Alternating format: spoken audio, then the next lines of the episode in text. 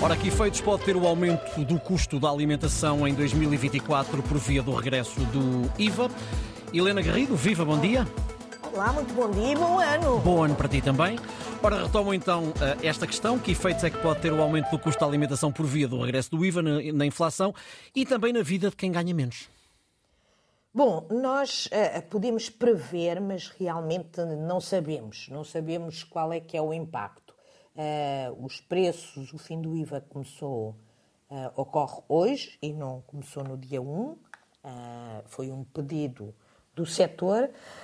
mas como nós temos estado a ouvir, o fim do IVA zero num conjunto de 46 produtos vigorava desde abril e, na maioria dos casos, esses, esses preços, esse IVA é de 6%, regressa o IVA de 6%. Mas há alguns produtos que não vão regressar à sua taxa original, como é o caso dos óleos alimentares, que será 13%, a taxa intermédia, e não 23%. E há também o estranho caso das alheiras, que foi votado no Orçamento de Estado de 2024. Os Orçamentos de Estado têm sempre assim uns casos um bocado estranhos, em que o IVA foi reduzido para 13%, incluindo as alheiras uh, vegetarianas. Em princípio, os preços devem subir no montante do IVA, mas podem até não subir e alguns até podem descer. Se olharmos para, não agora, mas daqui a uns tempos, hoje não, obviamente, se olharmos para o índice de preços da alimentação da FAO, vemos que os preços em novembro eram os mais baixos do ano de 23, com valores mesmo abaixo da média de 2021, todos com exceção do açúcar.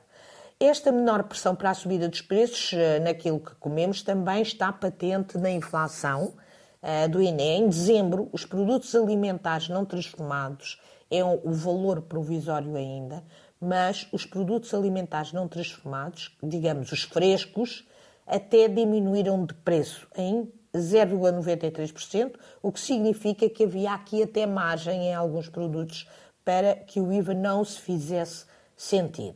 Agora, há casos em que acontece o contrário, como o caso do governo, uh, do governo, o caso, uh, o caso do, do, azeite. E era do governo que eu ia falar a seguir. O governo, uh, em relação a isto, tinha duas alternativas, ou mantinha este cabaz para sempre, com o IVA zero, numa espécie de cabaz básico sem IVA, um tipo de política que até é tradicionalmente atribuída aos partidos classificados como sendo de esquerda, no, no espectro político, ou fazia o que, o que fez, que é uh, recuperar o IVA, mas adotar medidas do lado da despesa, que é um tipo de política identificada mais uh, com a direita, e embora nós tenhamos uh, aquilo que se tem considerado como um partido de esquerda no governo, foi por isto, por, esta, por este tipo de política que o governo eh, eh, optou. Assim, o regresso à normalidade do IVA na alimentação acompanhado é acompanhado pelo reforço dos apoios sociais, e é isso que o Orçamento de Estado para 2024 tem, e daí a importância dele ter sido aprovado. Há um reforço nos apoios sociais, nomeadamente no aumento do abono de família, que aumenta 22 euros para todas as crianças, havendo uma majoração para as famílias monoparentais, que significa que neste caso o aumento é de 33 euros. Além disso, o indexante de apoios sociais teve uma atualização de 6,2%, o que significa uma, uma, uma subida de todos os apoios, entre eles, não é um apoio, temos direito a ele porque descontamos para ele, que é o subsídio de desemprego, mas também o rendimento social de inserção, aí sim assim um, um apoio.